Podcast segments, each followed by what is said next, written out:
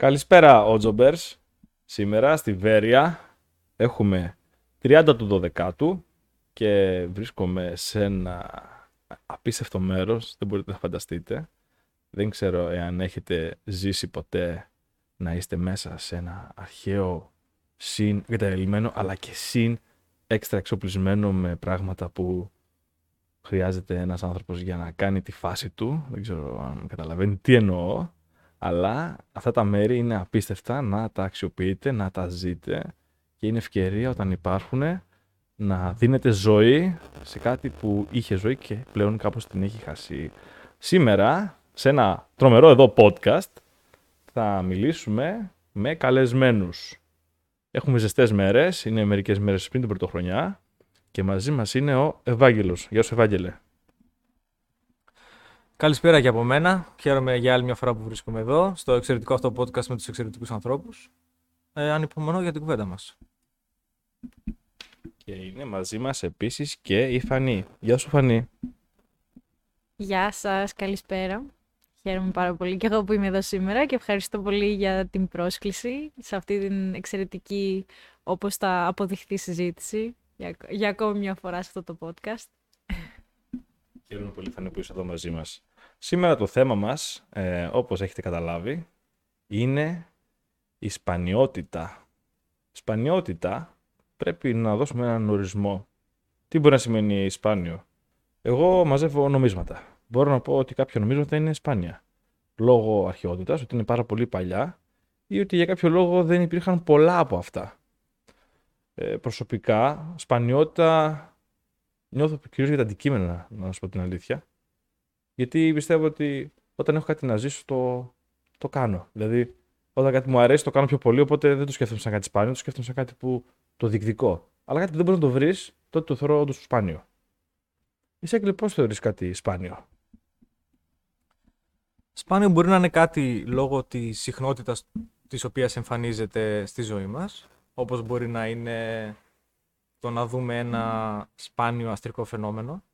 Όπως μπορεί να είναι και κάποιο σπάνιο νόμισμα, όπως είπες. Όπως μπορεί να είναι και κάποιος σπάνιος άνθρωπος.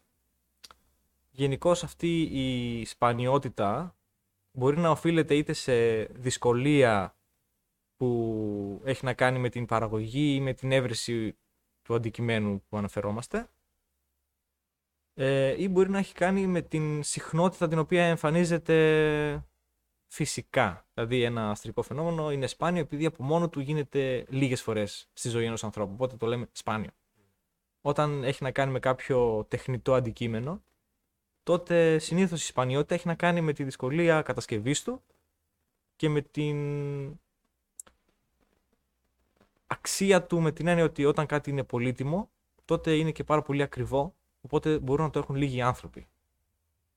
Σπάνιο μπορεί να είναι και ένα αντικείμενο λόγω της συναισθηματικής αξίας σύνδεσης που μπορεί να έχει με κάποιο άτομο, όπως για παράδειγμα τα οικογενικά κοιμήλια. Δεν μπορεί να υπάρχουν πολλά οικογενειακά κοιμήλια από μια οικογένεια Χ, γιατί είναι μία αυτή η οικογένεια. Έτσι, νομίζω ότι έχει να κάνει και με τυχαίο παράγοντα και με φυσικούς παράγοντες.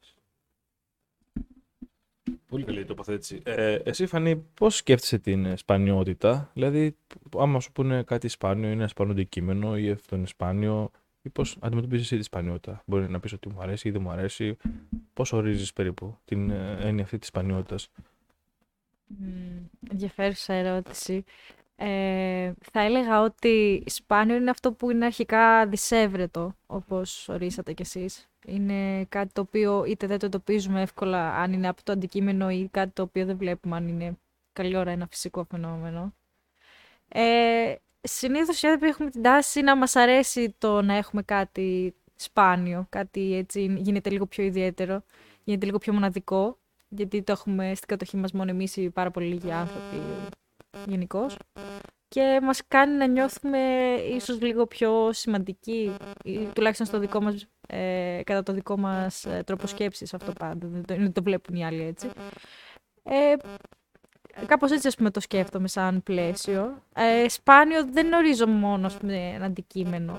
Σίγουρα πέρα από φαινόμενα μπορεί να είναι σπάνιες όμως και στιγμές που ζούμε με άλλους ανθρώπους. Ε, οικογένεια σίγουρα, φίλοι ή ακόμη και στα επαγγελματικά μας, στην καθημερινότητα. Μπορεί να είναι διάφορων ειδών φαινόμενα τα οποία παρατηρούμε. Έτσι είναι φανεί. Ε, με μία έτσι προσέγγιση ε, μπορούμε να πούμε ότι σπάνιο είναι μία ανάμνηση από κάτι ότι δεν μπορεί να επαναληφθεί. Θα ήθελα να μου απαντήσετε αυτό, πώς το σκέφτεστε. Δηλαδή, είναι η ανάμνηση ένα σπάνιο αντικείμενο; Άγγελε. Σίγουρα μπορεί μια ανάμνηση να είναι σπάνια, αν αποτελείται από μοναδικούς παράγοντες που δεν μπορούν να επαναληφθούν τόσο εύκολα. Σίγουρα έχω μοναδικές αναμνήσεις από, από οικογένεια σίγουρα, όπως είπαμε, από φίλους σίγουρα, όπως είπαμε. Ακόμα και με τυχαία αντικείμενα μπορεί να είχα μοναδικές εμπειρίες, όπως για παράδειγμα μια πέτρα μπορεί να έτυχε να την κλωτσάω από το σχολείο μέχρι το σπίτι μου και αυτή η πέτρα για μένα μετά ήταν ε, μοναδική. Ήταν συνδεδεμένη με αυτή την πέτρα, ήταν αναμνήσεις, στιγμές, συναισθήματα. Όπως για παράδειγμα όταν ένας συμμαθής μου είπε «Ε, «Πέταξε μου την πέτρα και σε μένα». Και του την πέταξα και αυτό επίτηδες δεν την έπιασε. Με αποτέλεσμα η πέτρα να χτυπήσει το θρανίο την ώρα του μαθήματος. Και να αρχίσει να φωνάζει αυτός: Κυρία μου πετάει πέτρα, κυρία μου πετάει πέτρα. και αυτή η τυχαία πέτρα που σαν αυτήν υπάρχουν άλλες τόσες, δημιούργησε αυτή τη μοναδική εμπειρία. Τη σπάνια εμπειρία. Πανίσει έχεις έτσι αναμνήσεις που μπορείς να πεις ότι είναι σπάνιες, μοναδικές, που σε κάνουν να νιώθεις ωραία, ας πούμε. Ε; Ε, ναι, θα μπορούσα να πω, ας πούμε, δώρο που έλαβα που ήταν ε, αντίστοιχα έτσι δισεύρετο. Όταν ε, ο πατέρας μου στρατιωτικός και όταν ήμασταν μετάθεση στην Κύπρο, κάναμε παρέα με έναν γεωλόγο, ε, ο οποίος είχε έτσι πρόσβαση σε πολλά ειδών πετρώματα και βρήματα και μου είχε κάνει δώρο έτσι μία συλλογή με τα τοπικά πετρώματα πούμε, της Κύπρου, χαλκό και τα σχετικά. Αλλά ανάμεσα σε αυτά ήταν και ένα απολύθωμα ε, από την προϊστορική εποχή, από κοχύλι ουσιαστικά. Και παίζει να είναι και από τα πιο παλιά, ας πούμε, που έχουν βρεθεί γενικά στην Κύπρο. Και είναι στη δική μου κατοχή, οπότε είναι πάρα πολύ ιδιαίτερο ότι το έχω εγώ. Και μπορεί να είναι τεράστια σημασία σαν μπει ας πούμε, κάτω από το μικροσκόπιο και κάτω από μια ανάλυση. Και είναι έτσι, δεν ξέρω, το βλέπω και το θαυμάζω ας πούμε πολλές φορές. Πολύ ωραία η εμπειρία αυτή και η δική σου Άγγελε. Ε, έχετε σκεφτεί ποτέ πως εμπειρίες τέτοιες όμορφες που προέρχονται από αναμνήσεις πλέον, δηλαδή πλέον είναι μια ανάμνηση, ε, έχετε μπει ποτέ στη διαδικασία να την επαναλάβετε, να πεις ότι είχα μια μοναδική εμπειρία, μια μοναδική ανάμνηση και θα ήθελα να το ξανακάνω. Το έχεις σκεφτεί ποτέ αυτό; Εγώ κάποια στιγμή στη ζωή μου το έκανα αυτό και προσπάθησα να επαναλάβω ωραίες αναμνήσεις που είχα. Δεν είναι εύκολο, γιατί στην αρχή δεν καταλαβαίνεις ακριβώς τι σου αρέσει από την ανάμνηση. Μπορεί να είναι η πέτρα, μπορεί να είναι όμως και η πέτρα της φανής. Και τα δύο πέτρες είναι. Αλλά το ένα έκανε μπαμ και έκανε θρανίο και χαμό. Το άλλο ήταν ένα πολύθωμα. Τελείως διαφορετικό το νόημα αυτό για τον καθένα πρέπει να βρεις τι είναι αυτό που σου αρέσει στην ανάμνηση. Γιατί είναι μια αληθινή ανάμνηση, αλλά τι είναι αυτό στην ανάμνηση που σε κάνει να είναι τόσο όμορφο. Εγώ όταν το ξεκαθάρισα, μπόρεσα να προσεγγίσω ξανά το τι ήταν αυτό που μου άρεσε στην εμπειρία αυτή τη μοναδική για εμένα. Σε έγκλεισε σκεφτεί ποτέ κάτι τέτοιο ότι μια μοναδική εμπειρία, πώς μπορείς να την ανανεώσεις, να δημιουργήσεις μια ακόμα καινούρια. Πολλοί κάνουν ταξίδια, ας πούμε, ή αγοράζουν καινούργια αντικείμενα εσύ μπορείς να θυμηθείς μια μοναδική εμπειρία, μια ανάμνηση που λες θα την ξανακάνω. Μου άρεσε από τότε. Από παιδική ηλικία, ξέρω εγώ. Έχει σκεφτεί κάτι, Άγγελε; Ε, Προφανώς έχω σκεφτεί. Ε, Μοναδικές χαρούμενες εμπειρίες που έχω θέλω να τις ξαναζήσω ή έστω παρόμοιες με αυτές. Και τότε είναι που καταλαβαίνω πραγματικά την αξία τους και τη μοναδικότητά τους γιατί καταλαβαίνω το πόσο δύσκολο είναι να αναπαραχθούν να τις ξαναζήσω αυτές τις στιγμές. Για χίλιους δυο λόγους. Μπορεί να έχω αλλάξει εγώ, μπορεί να έχουν αλλάξει η γύρω μου, το περιβάλλον, πολλά πράγματα που έχουν αλλάξει, τα οποία μπορεί να με αποτρέπουν από ίδιες εμπειρίες μοναδικές. Απ' την άλλη όμως αυτό δεν, το, δεν με πτωεί, συνεχίζω και σκέφτομαι ότι με αυτές τις αλλαγές μπορώ να ζήσω καινούριε μοναδικές εμπειρίες που χαίρομαι που με αυτές τις καινούριε εμπειρίες όσο και περισσότερο μπορώ να τις επαναλαμβάνω γιατί πλέον όπως αλλάζω κι εγώ αποκτάω μεγαλύτερες δυνατότητες και έτσι οι εμπειρίες που μπορώ να ζήσω και μοναδικές και κοινές, ας πούμε ε, είναι περισσότερες. Και εγώ προσπαθώ σαν άνθρωπος όσο αλλάζω να γίνομαι πιο μοναδικός, πιο εξαιρετικός. Γιατί η μοναδικότητα και αυτή είναι ένα προσόν. Πολύ ωραίο αυτό που είπες, Άγγελο, ότι δεν είναι μόνο να δημιουργούμε αναμνήσεις, αλλά μπορούμε και εμείς να είμαστε αντικείμενο ανάμνησης κάποιου άλλου. Πολύ ωραίο. Εσύ, Φανή, έχεις σκεφτεί ποτέ κάτι τέτοιο; Πώς μια μοναδική ανάμνηση ως παιδί, μια μοναδική εμπειρία, μπορείς να τη θυμηθείς, να δεις τι σου άρεσε, να την ξανακάνεις και να δημιουργήσει κάτι ίσως καινούριο, ίσως κάτι που σου άρεσε περισσότερο, να είναι μοναδικό και αυτό, αλλά πιο ωραίο. Γιατί μια μοναδικότητα δεν, μπορεί, δεν σημαίνει ότι είναι μόνο και καλή. Δεν μπορεί να είναι και κάτι κακό ίσως. Οπότε μπορούμε να χρησιμοποιήσουμε την ανάμεση για να βελτιώσουμε πράγματα στη ζωή μας. Προ το καλύτερο πάντα; Έχεις σκεφτεί ποτέ κάτι τέτοιο; Ε, λοιπόν, δεν θεωρώ ότι μπορούμε να επαναλάβουμε ακριβώς την ίδια εμπειρία ουδέποτε από αυτή τη στιγμή που τη ζήσουμε, αυτή τη μοναδική στιγμή. Και ακόμα και αν προσπαθήσουμε και αν είναι οι ίδιοι άνθρωποι γύρω μας, οι ίδιες συνθήκες. Εντάξει, ποτέ δεν θα είναι οι ίδιες ακριβώς, αλλά σε ένα βαθμό, ας πούμε, όσο το δυνατόν πιο κοινές. Ποτέ δεν θα μπορείς να ζήσει ξανά με τον ίδιο τρόπο την ίδια κατάσταση. Γιατί αρχικά θα ήσουν σε μια διαφορετική ηλικία. Γιατί ακόμη και μια μέρα να έχει περάσει είσαι μεγαλύτερος. Το πιστεύω δηλαδή αυτό πάρα πολύ ότι έχει διαφορά. Οπότε δεν πιστεύω ότι μπορούν να επαναληφθούν ή να τη ζήσουμε με τον ίδιο τρόπο. Μπορείς να έχεις κάποια παρόμοια ή κοινά σημεία με μια οποιαδήποτε ανάμνηση ή εμπειρία. Ή, ε, αλλά δεν θα είναι ποτέ ξανά το ίδιο. Γι' αυτό είναι και η ουσία ότι αυτή η στιγμή η οποία είναι η σπάνια, η μοναδική, η αξιομνημόνευτη. Μπορείς να βασιστείς σε αυτή την εμπειρία, είτε είναι δυσάρεστη είτε ευχάριστη και να ζεις πράγματα και να κάνεις πράγματα εσύ ο ίδιος για να βελτιώσεις αυτή την όποια ανάμνηση για εσένα. Π.χ. αν έχεις μια πολύ κακή παιδική εμπειρία σε κάποιο ε, ζήτημα, ας πούμε στο σχολείο να μην να καλό στη, στην μπάλα και να σε κορυδεύανε ή οτιδήποτε. Ε, μπορείς να εξασκηθείς μόνος σου, ας πούμε, και ε, να γίνεις καλύτερος σε αυτό, αν θες αυτό, ή να βρεις κάτι άλλο στο οποίο είσαι καλύτερος. Και να εστιάσεις αυτό, αν θες, ας πούμε, να έχεις αυτή την ανάμνηση πλέον. Συγκριτικά πάντα με την άλλη. Άρα μπήκες πάλι στη διαδικασία να δημιουργήσεις μια καλύτερη ανάμνηση. Ναι. ναι, δεν λέω ότι υπάρχουν ίδιες αναμνήσεις, όλες είναι διαφορετικές. Απλά κάθε ανάμνηση μπορούμε να την κάνουμε ίσως να την πάρουμε ως κάτι τυχαίο και να το κάνουμε τρόπο ζωής. ώστε να καλύψουμε το κομμάτι της ότι έζησα κάτι τυχαίο που είχε κάποιο καλό, κάποιο κακό, κάτι περίεργο που δεν κατάλαβα γιατί και να, καταλάβεις, να καταλάβουμε τι μας αρέσει ας πούμε. Γιατί η σπανιότητα είναι ένα, κάτι, κάτι, ένα, ένα καλό κομμάτι θα έλεγα. Είναι ένα παραθυράκι στη μονοτονία η σπανιότητα. Είναι, σκέψου να μην υπήρχαν σπάνια αντικείμενα, θα ήταν όλα βαρετά κάπως. Θα ήταν όλο το ίδιο πάντα και θα ήταν φούλα νιαρό αυτό. Οπότε θεωρώ ότι οι σπάνιες εμπειρίες κρύβουν εκεί ένα πράγμα που λες εδώ, αυτό το πράγμα το έχεις αφήσει και μπορείς να το κάνεις τώρα να σε βοηθήσει. Κατάλαβες, κατάλαβες πώς το λέω. Ότι μια σπάνια εμπειρία μπορεί να είναι να μπεις σε ένα βαθύ τούνελ ή σε ένα γρήγορο αυτοκίνητο ή σε ένα extreme παιχνίδι που να σε γυρνάει πολύ έντονα και να σου βγάλει αδρεναλίνη αυτό και να πεις: Όχι, με η αδρεναλίνη μου αρέσει, θέλω να κάνω κάτι με αδρεναλίνη. Δεν θέλω να κάνω κάτι βαρετό. Ή να κάτσεις και να ζωγραφίσεις κάτι και να πεις: Όχι, εγώ έχω κάτι να δημιουργήσω στο μυαλό μου. Το είχα ξεχάσει αυτό. Αυτό είναι μια μοναδική εμπειρία που τη ζεις. Γι' αυτό λέω ότι δεν μπορείς, εντάξει, δεν θα είναι ίδιες, αλλά μπορείς να τις θυμηθείς και να τις χρησιμοποιήσεις. Αυτό δηλαδή θέλω να βοηθήσεις Φανή να το δούμε. Εσύ αυτό, ότι μια μοναδικότητα στην εμπειρία μια σπάνια εμπειρία μπορεί να σου ανοίξει πόρτες για μια καινούργια εμπειρία. Κάπω κάπως έτσι.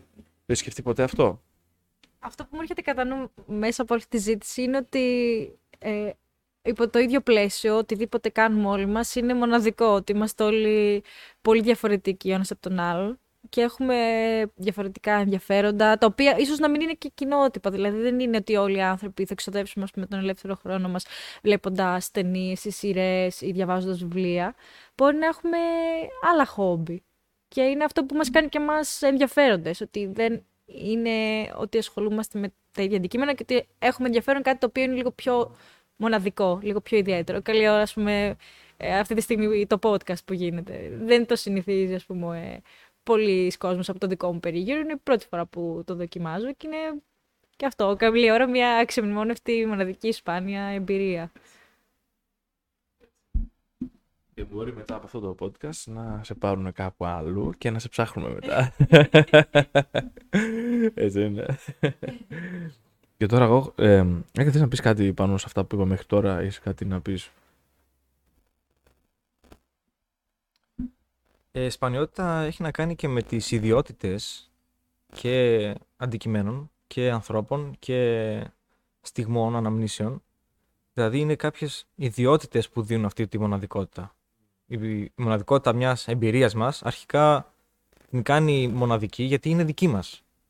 Μια εμπειρία άλλου ανθρώπου τη βλέπουμε με διαφορετικά μάτια από ό,τι βλέπουμε μια δική μας. Ας πούμε ακόμα και αυτή η τυχαία πέτρα που βρέθηκε ήταν σημαντική επειδή ήταν η δική μου πέτρα. Είναι ιδιότητες που προσδίδουμε στα, στα γεγονότα και οι ιδιότητε που μπορεί να έχουν και τα ίδια τους. Δηλαδή, όταν κάποιο αντικείμενο, κάποιος άνθρωπος έχει σπάνια ιδιότητα, αυτό αρκεί για να τον κάνει σπάνιο. Και με την καλή και με την κακή έννοια. Για παράδειγμα, τα ραδιενεργά υλικά δεν είναι συχνό να βρίσκονται. Αυτό δεν τα κάνει καλά όμως, απαραίτητα. Με τη δύναμη της τεχνολογίας το έχουμε κάνει και αυτό καλό.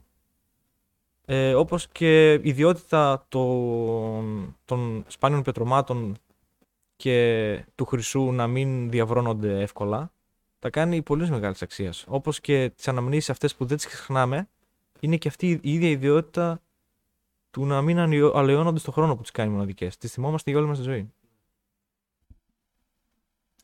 Έτσι είναι η αλήθεια αυτή. Ένα μεγάλο κομμάτι της πανιότητα είναι ότι αυτό το χρόνο δεν χαλάει, ας πούμε, κάπως έτσι. Μένει για πάντα. Μετά το κομμάτι της πανιότητα ε, είναι ότι ότι είναι κάτι μοναδικό σίγουρα, ότι δεν υπάρχει ίδιο, ας πούμε, και ότι δεν συμβαίνει και συχνά. Γιατί μπορείς να πεις ότι κάτι ξεκινάει ως σπάνιο, δηλαδή λες, κάποτε λέμε τώρα ότι υπάρχει το φαινόμενο του θερμοκηπίου στον πλανήτη και ο, κόσμος, ο πλανήτης ζεσταίνεται και έχουμε ακραία φαινόμενα.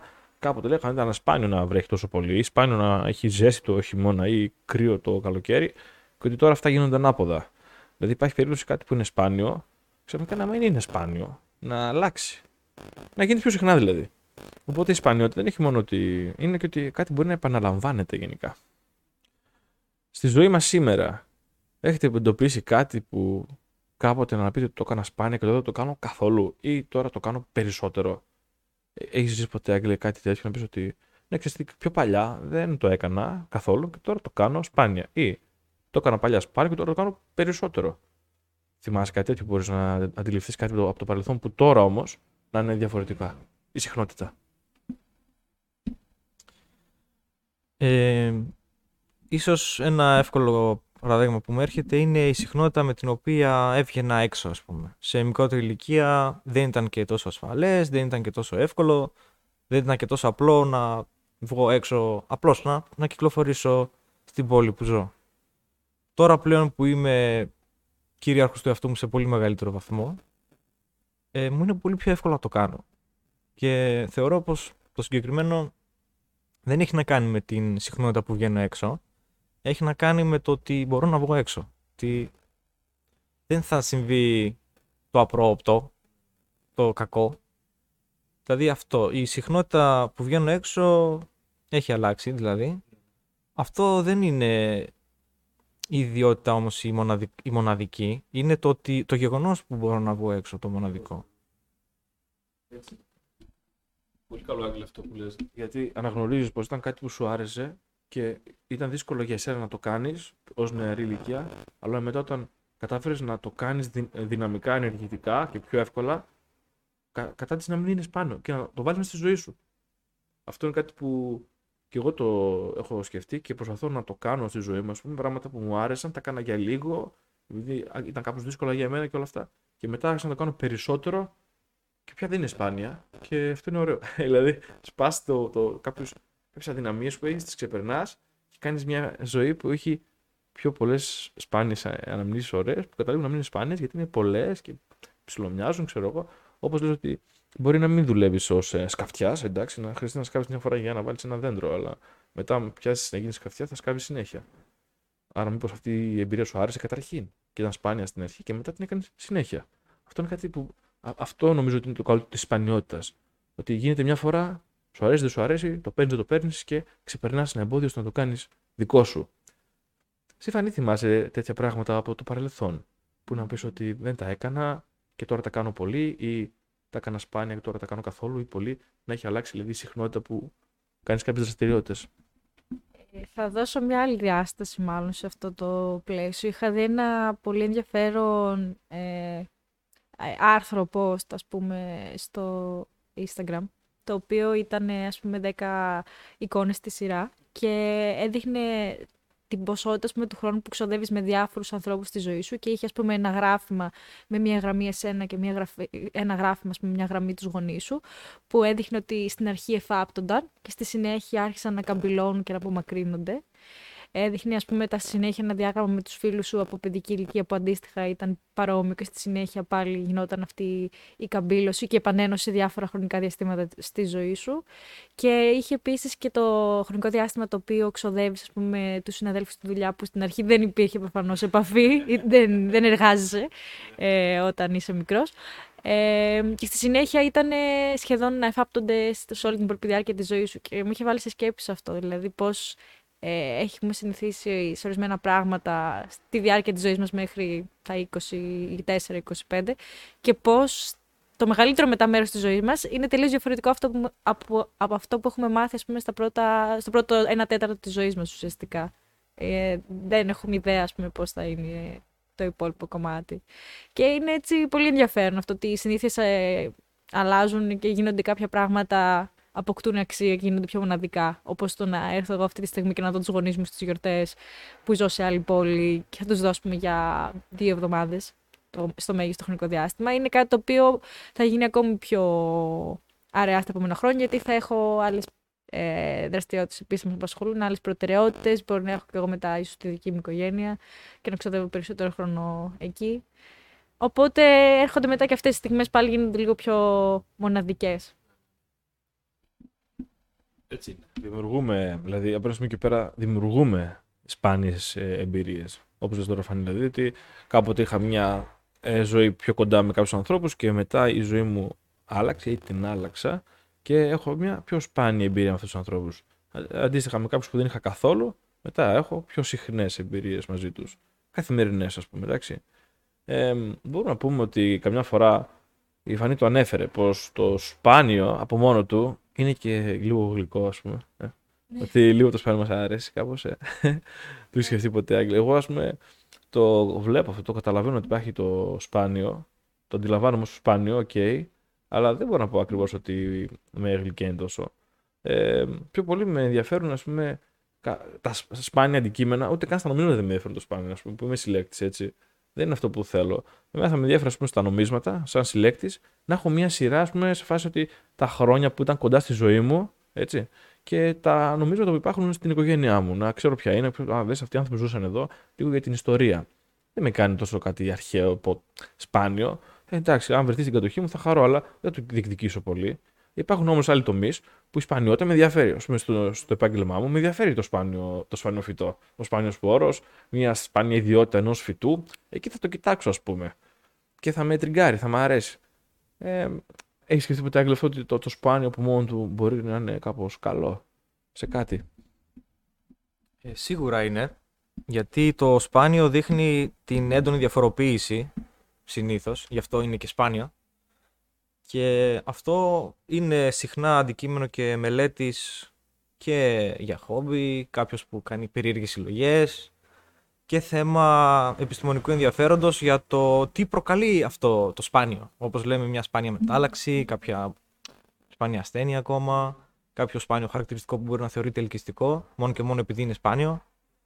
Αυτό δηλαδή η σπανιότητα δείχνει την έντονη διαφοροποίηση που αυτό και μόνο του προκαλεί την ανθρώπινη περιέργεια, που είναι πολύ έντονη, όσο καταλαβαίνω γενικά.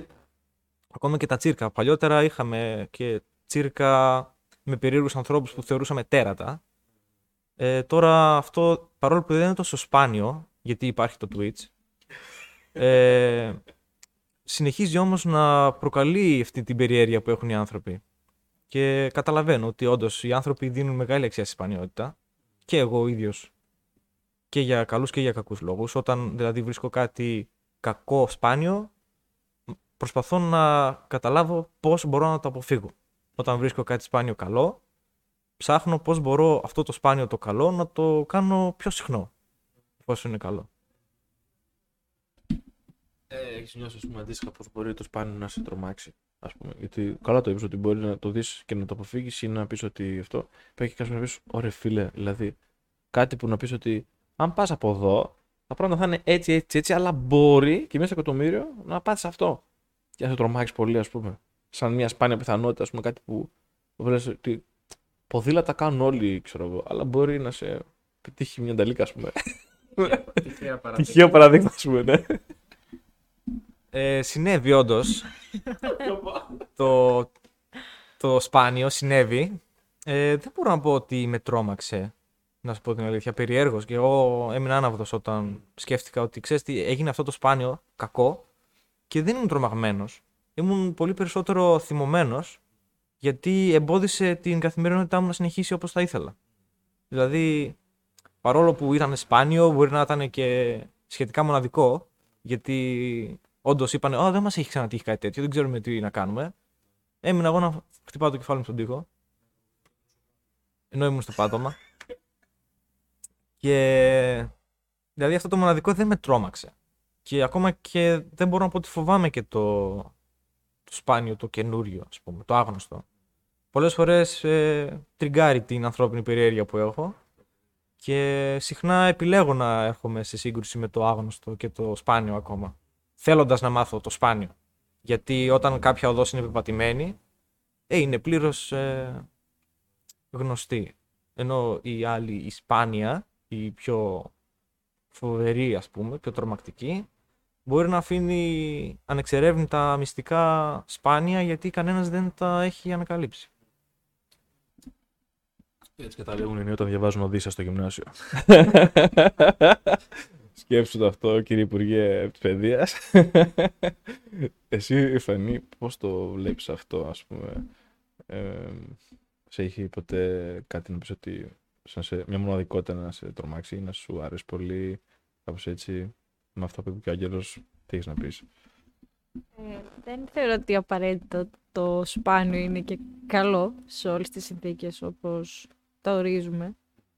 Ε, υπάρχουν ε, αυτό, ορισμένες ασθένειες οι οποίες είναι σπάνιες και δεν είναι καθόλου ευχάριστες ε, και τα σχετικά. Ας πούμε, δεν, δεν είναι επιθυμείς να ζήσεις αυτή ας πούμε, την εμπειρία επειδή είναι σπάνια σε καμία των περιπτώσεων. Από την άλλη, ναι, θα ήθελα πάρα πολύ να κερδίσω και εγώ το λαχείο, που δεν το τυχαίνουν πολύ και είναι μοναδικό και ε, θα μου λύνει πάρα πολλά προβλήματα. ε, αλλά δεν ξέρω, είναι ίσως λίγο το κομμάτι της συναισθηματικής ας πούμε, ε, αντίληψης πώς νιώθουμε ας πούμε, κάποια πράγματα σπάνια και θα θέλαμε να τα μιμηθούμε. Ε, γίνεται λίγο πιο προσωπικό όταν το σκέφτομαι εγώ. Δηλαδή δεν μπορώ να το ορίσω σε πιο γενικό πλαίσιο. Πάντα όταν σκέφτομαι έτσι κάτι σπάνιο μου έρχεται κατευθείαν η λέξη μοναδικό σας συνώνυμο. Και μου βγαίνει έτσι κάτι πολύ, πολύ θετικό απέναντι σε αυτό ότι α, είναι τόσο σπάνια αυτή η εμπειρία, αυτό το αντικείμενο. Με κάνω συλλογή από πέτρες. Ε, όλα ξεκίνησαν από τότε. μπορεί, μπορεί, δεν ξέρω.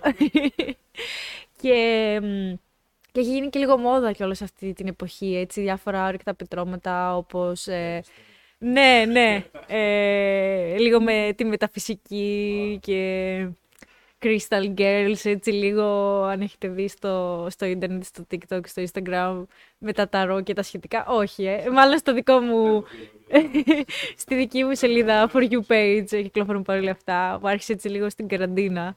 Ε, που άρχισε λίγο η προβλέψη με τα ταρό και η συλλογή από πέτρες και η πραγματικότητα και το να καίς, ας πούμε, κεράκια και αρωματικά στο χώρο σου ή να βάζεις, ας πούμε, και να κάνεις κάποιο τσάι. Θεωρούνταν, ας πούμε, μια μορφή ε, πνευματικότητας. Ναι, παγανισμός. Ε, της ουσίας, ναι, ναι. Ε, και αυτό, ας πούμε, εντάξει, μου έδωσε ένα ένωσμα ακόμη παραπάνω να ασχοληθώ με αυτό το χόμπι. Ε, οπότε όταν το σκεφτόμουν ότι α, έχω, θα πάω να αγοράσω αυτή την Ισπάνια πέτρα, άμα τη βρω, δηλαδή ε, Moldavite, έτσι λεγόταν, και γίνει πάρα πολύ... Ε, ε, νομίζω ότι ήταν, ο Moldavite είχε πέσει, ας πούμε, έτσι ένα... Ε, ναι, ένας μετεωρίτης στην Czech Republic, στην Σλοβακία. Και το, το θέλαν όλοι. Και επειδή ήταν προφανώς πολύ περιορισμένη ποσότητα, είχε αυξηθεί πάρα πολύ τιμή και λόγω της δημοσιότητας όλου αυτού του, του φαινομένου με το ίντερνετ. Και ξαφνικά αυτή, αυτή την πέτρα την έβρισκε στο προηγούμενο διάστημα σε μια τιμή με των 30 ευρώ. Ξαφνικά πήγε στα 100 τουλάχιστον, το πολύ πολύ μικρό κομματάκι. Ε, οπότε έγινε ακόμη πιο πολύτιμη λόγω ότι την αναζητούσαν περισσότερο κόσμος, ας πούμε.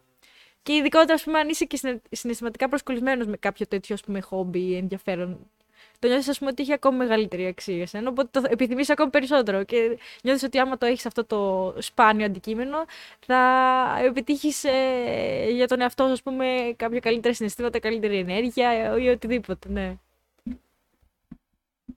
Πολύ ωραία ιστορία αυτή. Ε, μου θύμισε πάρα πολύ. Είναι μια, ένα. Όχι γρυφό, ένα, μια, μια ιστορία.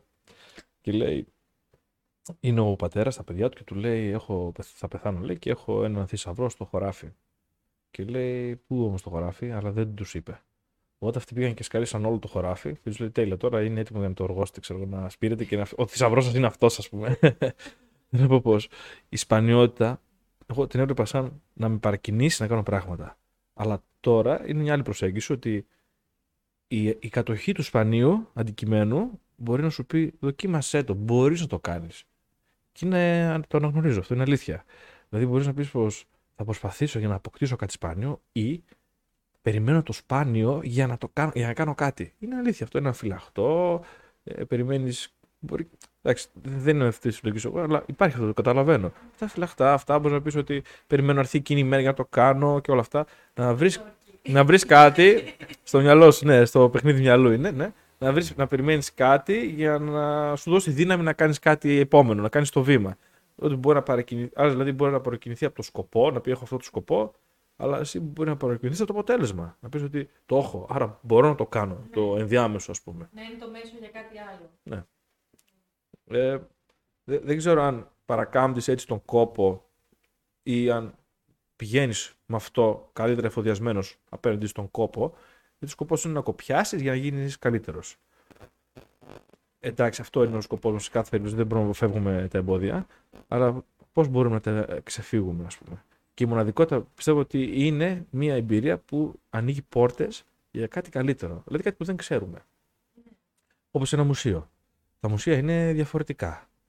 Τα, τα αυτά που βλέπουμε. Και είναι πίτε διαφορετικά. Δηλαδή, άμα πας σε ένα αρχαίο, θα σου πει ότι ξέρεις τι, έχουμε δισεκατομμύρια κιούπια, ας πούμε. Πύληνα. Δεν τα βάζουμε όλα στο μουσείο, σου βάζουμε μερικά μοναδικά, σπάνια, για να σε τριγκάρουμε, να σου αρέσει, να πεις, να σου τραβήξει το ενδιαφέρον. Να σου πει αυτό είναι μοναδικό, ξέρω εγώ, είναι τόσο παλιό που δεν υπάρχει άλλο. Ή μόνο αυτό έχει πάνω το γράμμα Θ, όλα τα άλλα έχουν το π, ξέρω εγώ. Κάτι τέτοιο. Marketing. έχεις σκεφτεί ποτέ, Άγγελε, έτσι, κάποια μοναδικότητα που να σε έκανε να κάνεις πράγματα για το μέλλον, ας πούμε. Κάτι, ίσως ένα μοναδικό αντικείμενο ή μια μοναδική σκέψη, ε, κάτι σπάνιο που να πεις ότι αυτό δεν γίνεται συχνά ή δεν το έχει κάνει πολύ, θα το κάνω εγώ, ας πούμε. Ε, γιατί ξέρω ότι ασχολείσαι και με τη ρομποτική στον ελεύθερο χρόνο και κατάφερες κάτι σπάνιο, θα λέγαμε. Ότι πήρες μια θέση μεταξύ ανθρώπων σε όλη την Ελλάδα. Δηλαδή, διακρίθηκες πανελλαδικά. Αυτό είναι κάτι πολύ σπάνιο. Αλλά εσύ προσπάθησες γι' αυτό και το πέτυχες. Ναι, βέβαια τι μπορεί να βγει μέσα από αυτό; Δηλαδή, υπήρχε κάτι πιο πριν, κάτι μετά; Πώς αντιμετωπίζεις αυτή τη σπάνια εμπειρία για το μέλλον όμως;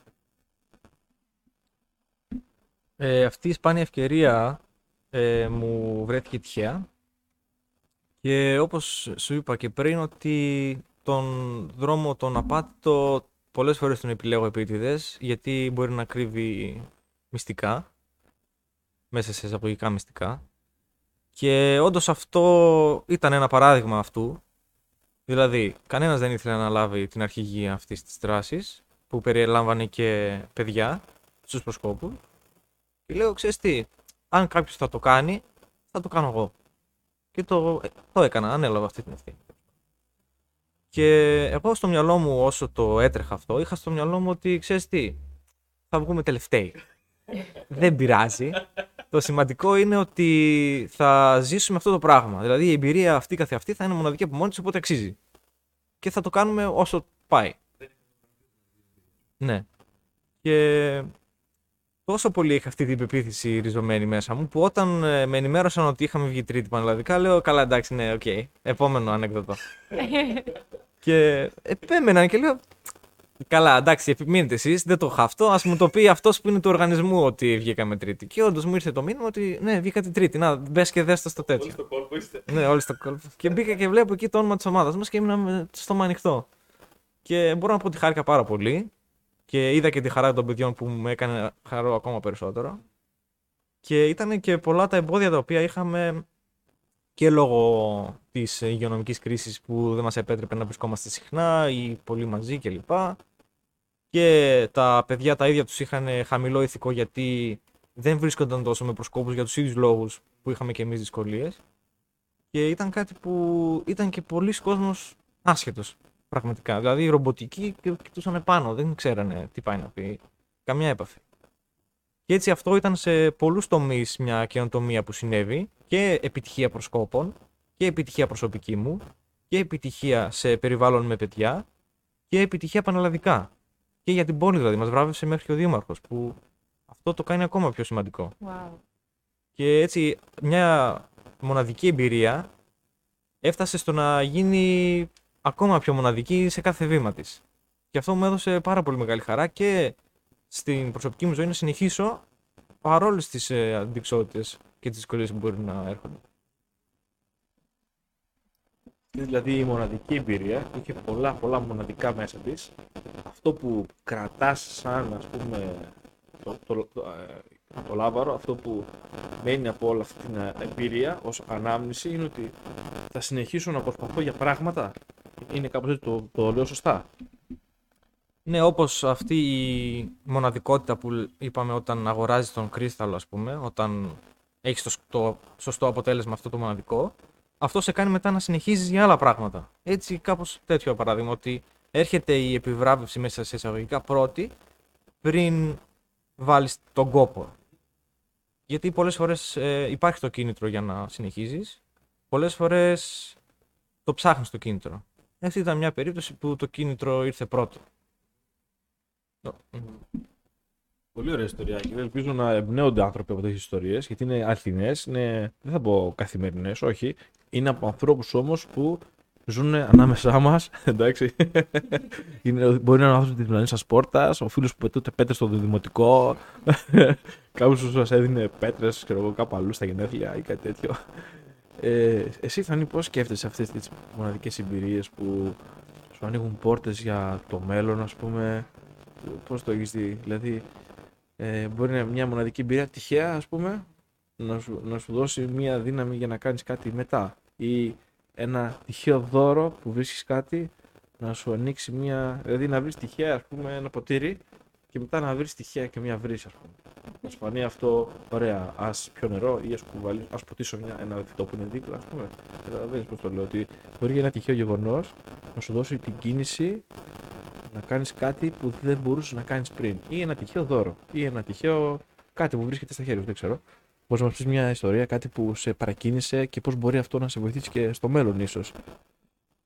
Ε, ο- μ' αρέσει πάρα πολύ αυτή η ερώτηση. Ε, γενικά είμαι, ε, πιστεύω πάρα πολύ στο ότι όλα γίνονται για κάποιο λόγο και το οτιδήποτε ας πούμε, προκύπτει στον δρόμο σου ή είναι ένα εργαλείο για να- κάτι που αντιμετωπίσεις αργότερα. Ε, μ, τον Ιούνιο του 2021 αποφάσισα ότι θέλω να φύγω από τη Βέρεια, να βρω δουλειά και να μετακινηθώ προς Αθήνα και να δω και για ένα μεταπτυχιακό που με ενδιαφέρει που ήταν μόνο διαζώσεις από κοντά. Και λέω θα αρχίσω να στέλνω βιογραφικά. Οπότε μου ήρθε μια προσφορά εργασίας. Ε, στην οποία δεν πήγε καθόλου καλά βέβαια. Με πέλησε στον πρώτο 1,5 μήνα. και ναι, πολύ ιδιαίτερο γεγονός.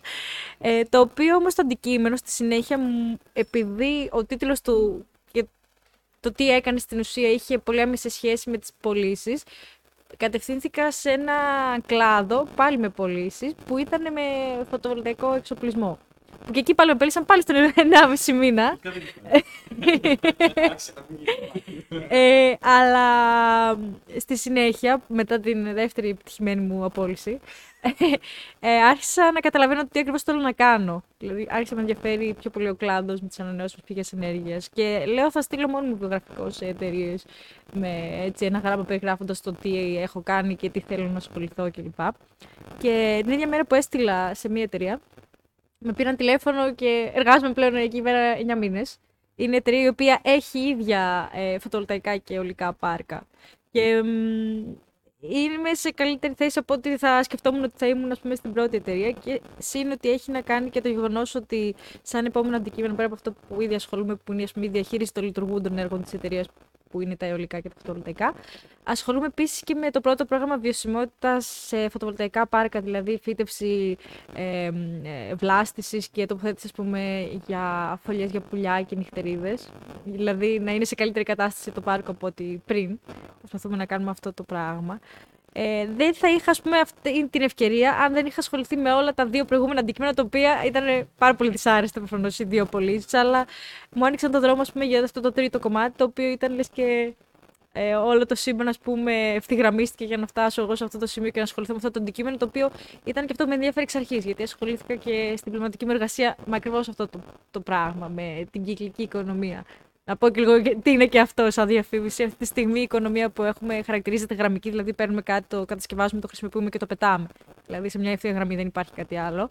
Η κυκλική οικονομία περιλαμβάνει μέσα και τις έννοιες της επαναχρησιμοποίησης, της ανακαίνησης, επανακατασκευής και ως τελευταία λύση την έννοια της ανακύκλωσης. Και προσπαθούμε να κρατήσουμε το προϊόν και τους πόρους τους όσο πιο ακέραια κατάσταση γίνεται, ώστε να μπορούμε να τους χρησιμοποιήσουμε είτε τους πόρους τους ίδιους, είτε το αντικείμενο για όσο μεγαλύτερο χρονικό διάστημα γίνεται. Οπότε το να έρχομαι εγώ και να συμμετέχω ας πούμε, στο κομμάτι το περιβαλλοντολογικό, το κοινωνικό που περιείχε ας πούμε, και η πνευματική μου, για το κομμάτι ας πούμε, τη, του governance, της πολιτικής, μέσα σε μια εταιρεία την οποία δεν θα είχα ιδέα αν δεν έκανα αυτές, ας πούμε, αυτά τα βήματα πριν. Ε, μου φάνηκε ότι ήταν αυτό. Το σύμπαν σου δίνει κάποια πράγματα, τα παίρνεις, που είναι ίσως λίγο πιο μοναδικά, και τα κάνεις εσύ μετά με ό,τι έρχεται το καλύτερο που μπορείς. Οπότε, ναι, ε, ό,τι συμβαίνει, συμβαίνει για κάποιο λόγο και ας παίρνουμε ας πούμε, ό,τι μας δίνεται και να δοκιμάζουμε πράγματα που δεν θα κάναμε. Να είμαστε λίγο πιο ε, αυθόρμητοι και λίγο πιο θαραλέοι. Μπορείς να πεις ότι στην εμπειρία αυτή ποιο ήταν το πρώτο αντι... Ε, αντικείμενο ή συνέστημα ή εμπειρία που ένιωσες και είπες ότι αυτό είναι κάτι σπάνιο, ότι δεν το είχα ξαναζήσει μέχρι τώρα. Ποια ήταν η πρώτη σπάνια εμπειρία σε αυτό το ταξίδι. Δηλαδή ήταν. και κάποιο μου είπε ότι αποφάσισα ότι θα φύγω από τη Βέρεια. σω και εκείνη υπήρχε κάποιο σπάνιο γεγονός που σε έκανε να, να, να, να πάρεις αυτή την απόφαση. Μπορείς να μας περιγράψεις κάτι τέτοιο σαν ένα σπάνιο γεγονός ή κάτι που είδες και λες ότι δεν το είχα ξαναδεί πριν, ας πούμε; Ναι. Μπορείς να μας πεις κάτι τέτοιο, μια τέτοια ιστορία; Ε, Αρχικά δεν έχω τελειώσει ακόμα με τη σχολή, δηλαδή δεν έχω πτυχίο. Οπότε το πρώτο είναι αυτό. Ότι ε, είμαι ένας άνθρωπος ο οποίος έψαχνε δουλειά χωρίς να έχει πτυχίο και χωρίς να έχει τελειώσει με τη σχολή. Που δεν συνηθίζεται και δεν είναι και εύκολο να πείσει κάποιον ότι έχεις τα προσόντα τα οποία χρειάζεται για να κάνεις κάτι, ενώ δεν έχεις το χαρτί το επίσημο το οποίο αγωνίζεται για να πάει. Οπότε έμενα αυτό ότι δεν είχα δει κάτι οπότε ένα το κρατούμενο. Δεύτερον, δεν συνηθίζεται για τους Βορειοελλαδίτες, από ό,τι έχω δει, να κατευθύνονται απευθείας στην ε, πρωτεύουσα της Ελλάδος. Συνήθως προτιμούμε την πόλη της Θεσσαλονίκης λόγω απόστασης. Ναι, ή θα, θα πας ας πούμε εξωτερικό ή για μεταπτυχιακό πρώτα, όχι απευθείας για δουλειά, το οποίο ήταν ε, ακόμη ένα χαρακτηριστικό που είχα κατά νου ότι πολλοί ας πούμε πάνε, συνεχίζουν τις σπουδές και δεν πάνε κατευθείαν ε, στη γραμμή της παραγωγής ας πούμε.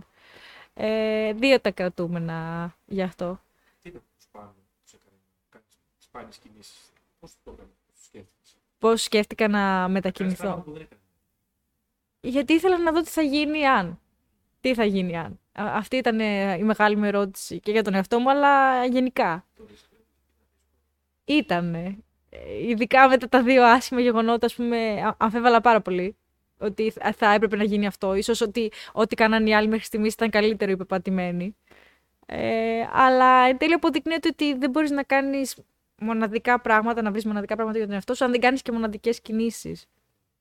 δεν θα τα έβρισκα, ας πούμε, αλλιώς. Δεν θεωρώ ότι θα τα έβρισκα με άλλο τρόπο. Αυτές οι μοναδικές κινήσεις πώς όμως προήρθανε; Προσπαθώ να, να, αν μπορείς... Ναι, πώς βρήκες το, τον αέρα να πεις ότι εγώ θα φύγω από τη Βέρεια που είναι κάτι που δύσκολα παιδιά το αποφασίζουν ότι θα σπάσω αυτό το, το, το σταθερό που έχω στη ζωή μου και θα βγω ε- έξω από το όριο της περιοχής μου και θα πάω στην Αθήνα. Και χωρίς, όπως είπες, χωρίς το πτυχίο. Αυτά δεν είναι σπάνιες κινήσεις, δεν τις κάνουν άνθρωποι καθημερινά. Πώς πήρες ε, το θάρρος να κάνεις μια σπάνια κίνηση; Γιατί μπορείς να πεις ότι κάποιες κινήσεις είναι συνηθισμένες, έτσι, τις κάνουν όλοι και ξέρεις ότι ο Λεόγγυλο ξέρει τι θα γίνει μετά, ξέρω εγώ, όλα αυτά ξέρω τι θα γίνει.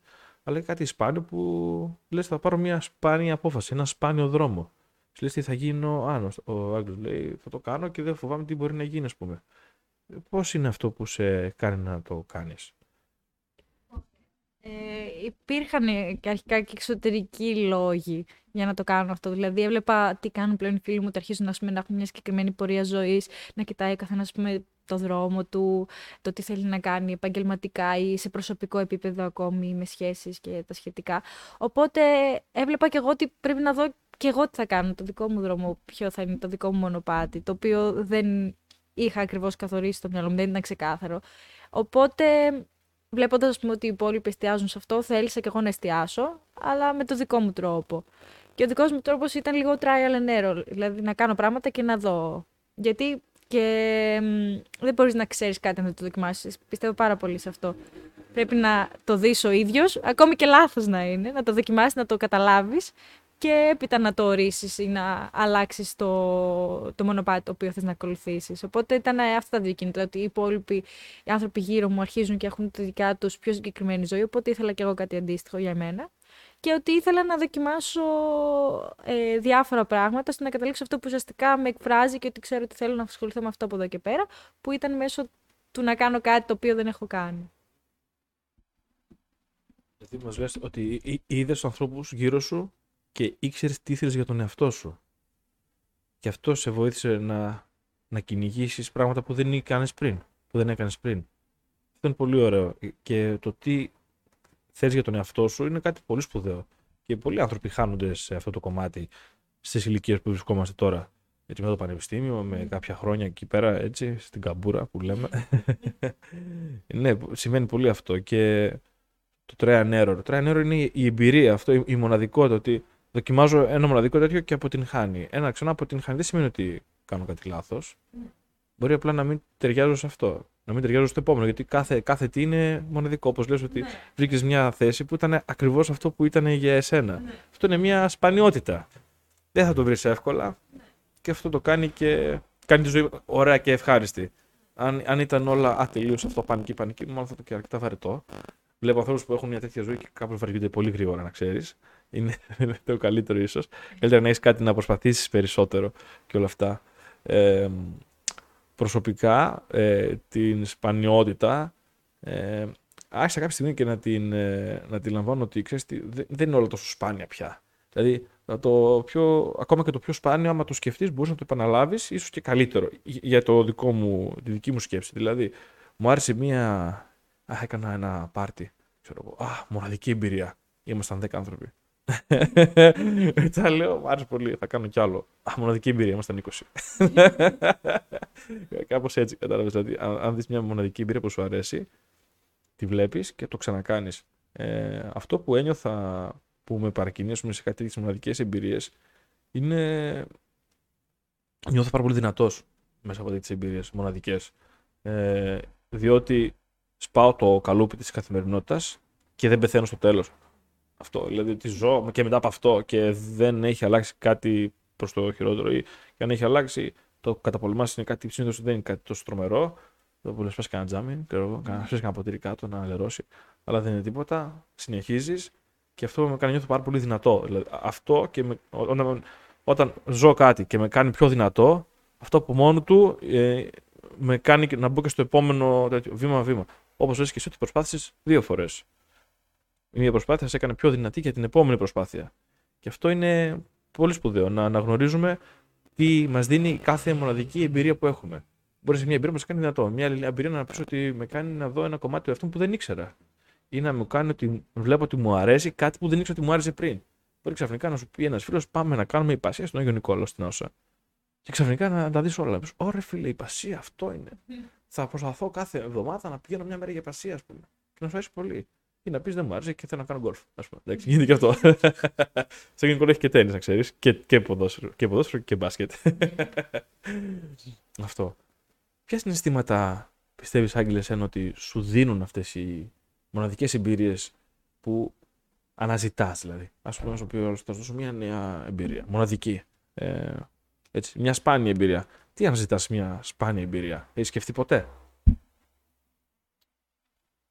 Μια σπάνια εμπειρία που ενεργά επιδιώκω να ζήσω, σίγουρα μου προσφέρει χαρά με πολλές διαφορετικές ε, έννοιες της λέξης χαρά. Δηλαδή, μπορεί να με κάνει να νιώθω όντως δυνατός, όπως είπες, μπορεί να με κάνει να νιώθω θαλπορή, μπορεί να με κάνει να νιώθω ε, κάποια εφορία, μπορεί να με κάνει να νιώθω θαυμασμό για κάτι, δηλαδή το να δεις ένα αριστούργημα τέχνης, ε, είναι μοναδικό και θεωρώ είναι μια εμπειρία που όταν την είχα ζήσει ένιωθα θαυμασμό. Θα ήθελα να ξανανιώσω θαυμασμό για τέτοια, τέτοιου είδους πράγματα. Ε, αντίστοιχα υπάρχουν και μοναδικές εμπειρίες που μπορούν να μου προκαλέσουν φόβο, τρόμο, θλίψη, στεναχώρια, οι οποίες θα τις αποφεύγω, να μην τις ξαναζήσω. Ε, αυτό που λέμε για τις μοναδικές εμπειρίες που μας κάνουν πιο δυνατούς έχει να κάνει και με τα όρια μας. Και πιστεύω ότι αν συνεχώς ελέγχουμε τον εαυτό μας με ήπια κριτήρια παλώνων ήχων και με το γάντι που λέμε, δεν θα δεν δοκιμαζόμαστε πραγματικά. Και νομίζω ότι ο καταστροφικός έλεγχος είναι από τους λίγους τρόπους να καταλάβουμε πραγματικά ποια είναι τα όρια μας ο έλεγχος ο οποίος μετά από αυτόν το αντικείμενο καταστρέφεται. Και αυτό θα μας δείξει σε ποια σημεία θα σπάσει το οτιδήποτε είναι που ελέγχουμε και έτσι θα μπορέσουμε να βρούμε αρχικά ποια είναι τα όρια για να μπορέσουμε να τα ξεπεράσουμε. Και θεωρώ πολύ σημαντικό αυτές οι εμπειρίες οι μοναδικές μας δείχνουν ποια είναι αυτά τα σημεία που μας αρέσουν, που θέλουμε, που δεν θέλουμε, που δεν μας αρέσουν, έτσι ώστε να θέτουμε και να ξεπερνάμε κάθε φορά τα όρια που έχουμε στη ζωή μας. Πολύ ωραία τα έψαγγελες, συμφωνώ μαζί σου. Εσύ, Φανή, ποια είναι η, ας πούμε, η μοναδική εμπειρία που αναζητάς, ας πούμε; Τι έχει μέσα; Έχει γεύση, έχει χρώμα, έχει ε, ανθρώπους, έχει ένα περιβάλλον. Ε, πώς σκέφτεσαι, ας πούμε, μια επόμενη μοναδική εμπειρία που θα θέλεις να ζήσεις, ξέρω εγώ, ή να την ε, φτιάξεις, ας πούμε, στο μυαλό σου; Πες μας δύο λόγια ή κάτι τέτοιο. Γενικά, οποιαδήποτε εμπειρία με κάνει να βγω από τη ζώνη άνεσής μου. Το οποίο μπορεί να περιλαμβάνει όλα τα παραπάνω που είπες. Ανθρώπους, χρώματα, ήχους, ε, γεύσεις, συνέστημα, ναι. Ε, θέλω να αποκτώ καινούργιες εμπειρίες. Θέλω να δω, όπως είπε και ο Άγγελος, τα όρια μου που βρίσκονται, που αρχίζουν, που τελειώνουν, να τα επεκτείνω, εφόσον γίνεται και νιώθω εγώ OK με αυτό και ότι είναι στις δυνατότητές μου. Να δω ποιες είναι τέλος πάντων αυτές οι δυνατότητές μου. Οπότε, ναι, θα, θα το έκανα, θα το συνόψιζα σε αυτή τη φράση. Ε, να βγούμε από τη ζώνη άνεσής μας. Και ποια είναι τα συναισθήματα που θέλεις να, να επεκτείνεις αυτή την ε, εμπειρία; Ας πούμε, εγώ ας πούμε, σε αυτή την περίοδο που ζω, σίγουρα θέλω να ρισκάρω περισσότερο. Δηλαδή, είχα ζήσει για πολύ καιρό σε ένα πολύ ασφαλές περιβάλλον και θέλω να ρισκάρω ε, στο να γνωρίσω νέους ανθρώπους, να εκτεθώ να πω «Γεια σας, είμαι ο Ιορδάνης». «Γεια σου, είμαι, είμαι αυτός, είμαι αυτή», κατάλαβες; Και να κρυθώ έτσι, να δω που βρίσκομαι, τι κάνω, που πάω και να βελτιώσω τη θέση μου μεταξύ των ανθρώπων. Με ενδιαφέρει αυτό. Και νιώθω ωραία. Ε, ότι βελτιώνω το, το στάτους μου, ας πούμε, κάπως έτσι. Σε ποιο συνέστημα θέλεις να επεκτείνεις, ας πούμε; Ποια εμπειρία, ποιο συνέστημα θα θες να επεκτείνεις μέσω μοναδικών εμπειριών, ας πούμε; Ε, θα ήθελα να κάνω περισσότερα πράγματα μόνη μου. Θα ήθελα να έχω αυτό το, αυτή την άνεση. Ε, να μπορώ, ας πούμε, να βγω για φαγητό μόνη μου. Που το θεωρώ δεν είναι κάτι τόσο τρομερό να το σκεφτείς επί της ουσίας. Αλλά αγχωνόμαστε τόσο πολύ για το πώς μπορεί να μας δει ο άλλος απέναντι στην καφετέρια ή στο εστιατόριο και μπορεί να σκεφτεί για μας. Σωστά. Ε, Γιατί όλοι συνήθως πάμε με κάποιο φίλο ή θα συναντήσουμε κάποιο φίλο εκεί πέρα, αν δεν είμαστε ήδη μαζί του.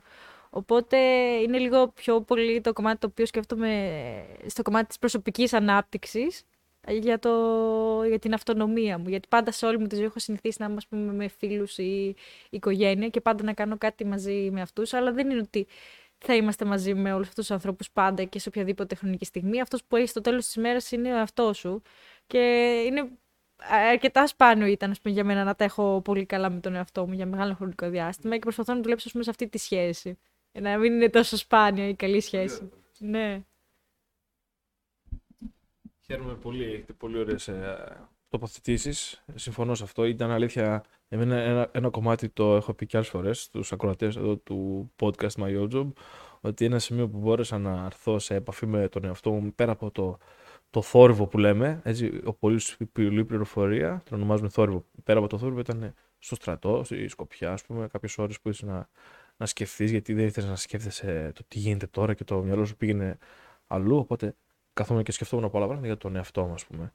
Και ήρθα σε επαφή με αυτό που λες ότι σε τι σχέση έχω με τον εαυτό μου. Κάνω πράγματα που αρέσουν σ- στον εαυτό μου ή κάνω πράγματα που παρασύρωμαι ή πράγματα που πρέπει να κάνω ή καταλαβαίνεις, απο- ανακαλύψεις τι έχει η ουσία. Ε, και για μένα η ουσία, το έχω πει πολλές φορές εδώ, είναι οι τέχνες και τα συναισθήματα. Ε, μπορείς να πεις, ας πούμε, ποιο συνέστημα να σε παρακινούσε για να κάνεις κάτι μοναδικό, δηλαδή είναι κάτι που δεν το κάνεις, ας πούμε, λες, δεν το κάνω αυτό. Υπάρχει ένα συνέστημα που θα λέγες, εντάξει, άμα είναι θα το κάνω, ας πούμε. Κάποιος θα πει, άμα είναι ε, για καλό ή για να βοηθήσω ένα παιδάκι που δεν έχει τέτοιο. Ή μπορεί κάποιος να πει αδρεναλίνη, πάμε για το, για το ράλι, ας πούμε. Ή πάμε για. δεν ξέρω. Ο καθένας έχει κάτι δικό του στο μυαλό. Ε, κάτι επειδή είναι πάρα πολύ φανταχτερό. Ή θα είμαι κοντά με έναν διάσημο. Ή κάτι τέτοιο. Πάμε να δούμε έναν ηθοποιό επειδή είναι ηθοποιός. Δεν ξέρω καν πώς λέγεται η παράσταση, ας πούμε. Θέλω πάρα πολύ να τον δω. Υπάρχει κάτι άγγλιο τέτοιο που σε παρακινεί να κάνεις πράγματα. Σαν συνέστημα όμως, ε, που μπορείς να το ονομάσεις. Ε, πρώτο πράγμα που μου έρχεται στο μυαλό με αυτή την έκφραση είναι ο θυμός. Δηλαδή όταν ξέρω ότι μπορώ να με αποτρέψω από το να είμαι θυμωμένος, θα προσπαθήσω γι' αυτό.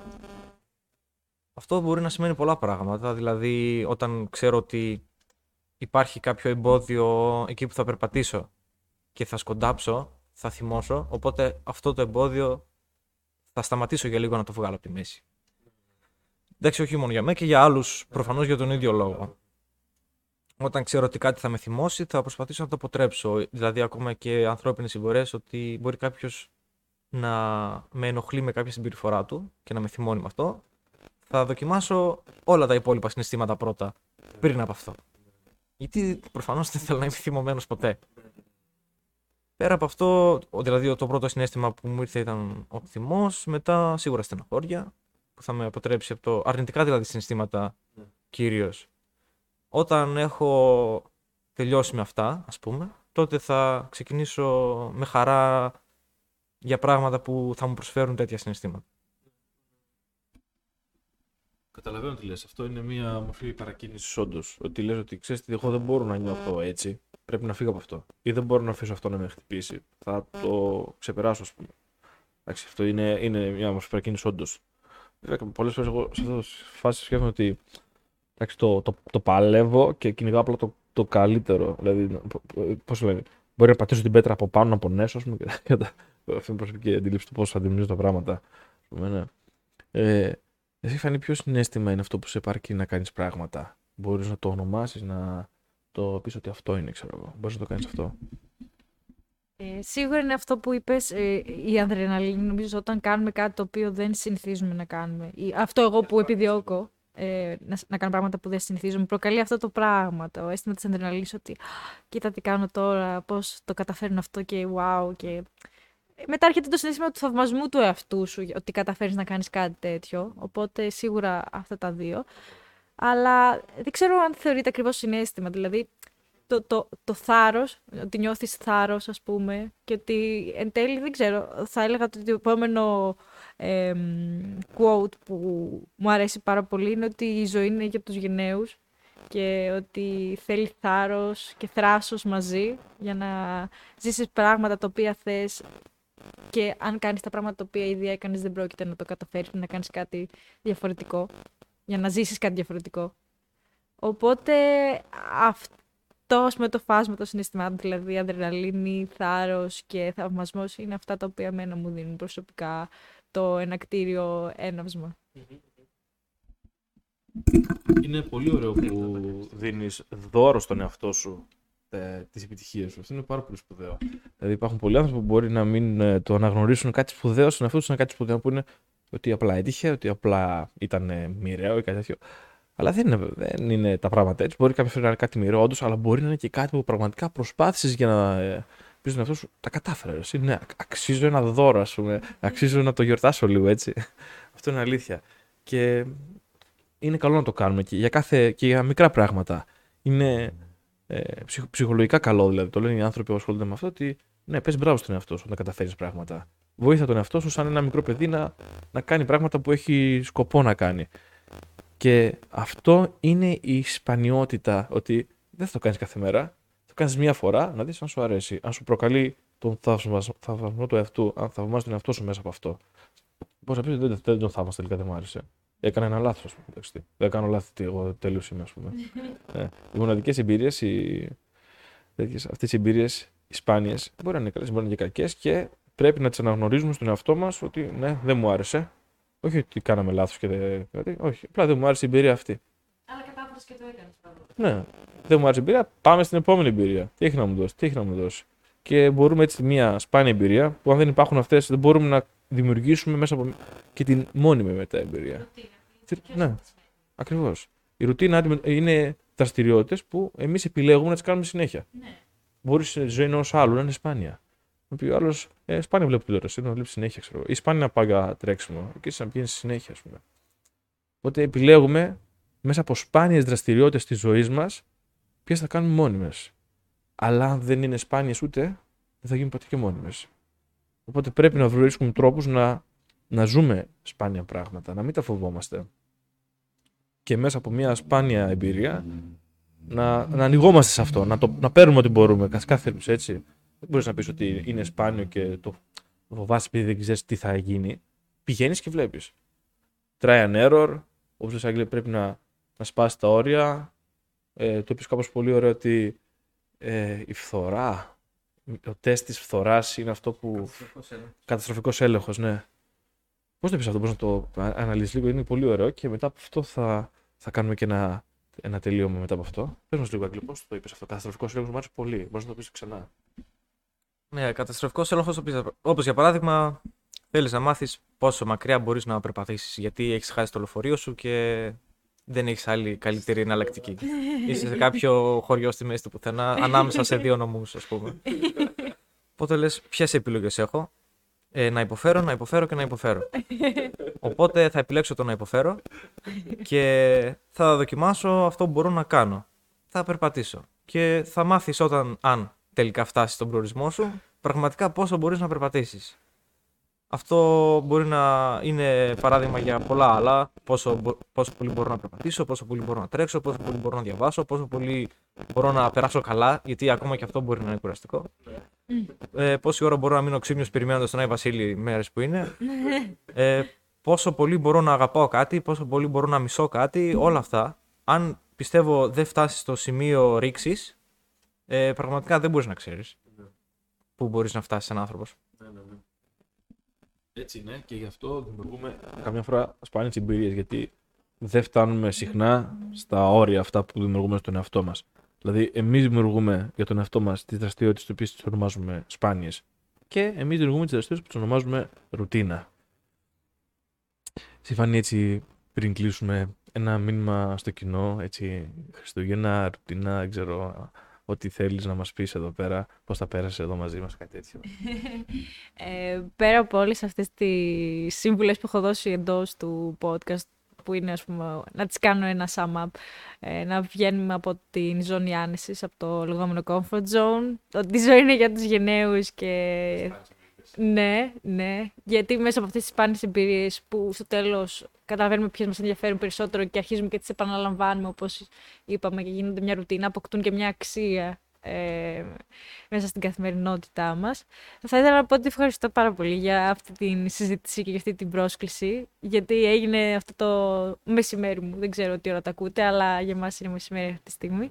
Πολύ πιο ενδιαφέρον και ήταν η πρώτη φορά που δοκιμάζω αντίστοιχα, όπως είπα και το podcast, που πάντα ας πούμε, το σκεφτόμουν και έλεγα ε, δεν θα το δοκιμάσω, πώς θα το δοκιμάσω, δεν μου έχει βρεθεί ευκαιρία και βρέθηκε τώρα και είναι ε, τρομερή εμπειρία να κάνεις μια τέτοια συζήτηση σε βάθος, κατευθείαν, ε, εξ αρχής που γνωρίζεις κάποιους ανθρώπους και αποκτάς αυτή την οικειότητα. Είναι πολύ μοναδικό συνέστημα. Οπότε και πάλι ευχαριστώ. Εμείς ευχαριστούμε πάρα πολύ, Φανή, που ήρθες εδώ μαζί μας, σε έναν χώρο, πιστεύω, που είναι μοναδικός και σπάνιος, αληθινά σπάνιος. Έχει πολλά αντικείμενα μέσα που ε, είναι άλλα πολύ πολύ παλιά, άλλα πολύ πολύ καινούρια, άλλα πολύ πολύ αυτοσχέδια, άλλα πολύ πολύ δεν ξέρω τι είναι ας πούμε. Μπορείς να βρεις από καπάκι μέχρι ξέρω εγώ, κρανία και κόκαλα και τέτοια. Πήγαν. Αποκαλυστικά σύμβολα, σταύρους, τα πάντα όλα. και ένα κέρμα από το 2017 από τη Βασιλόπιτα. Ε, ο ο Άγιος Βασίλειος όταν, γίνει, όταν πίνει πάρα πολύ γίνει βασιλόπιτα. το περιμένατε, το θέλατε, το ξέρω. Άγγελε, εσύ πριν κλείσουμε αυτό το ευχάριστο εδώ podcast, αυτό το ρομαντικό, συν μοναδικό μέρος και σπάνιο, τι θέλεις να πεις στο κοινό μας, στο My Job; Ε, podcast υπάρχουν πολλά, όχι σαν αυτό όμως. Αυτό είναι μοναδικό μπορώ να πω, σίγουρα, με μοναδικούς ανθρώπους, με μοναδικές ιδέες, μοναδικές εμπειρίες για το μοναδικό ακροατήριο της MyOjob. Πολύ ωραία, Άγγελε. Ευχαριστώ πολύ για το κλείσιμο και μέχρι την επόμενη φορά... Καλή συνέχεια. Καλή συνέχεια. Join Job και follow your spirit.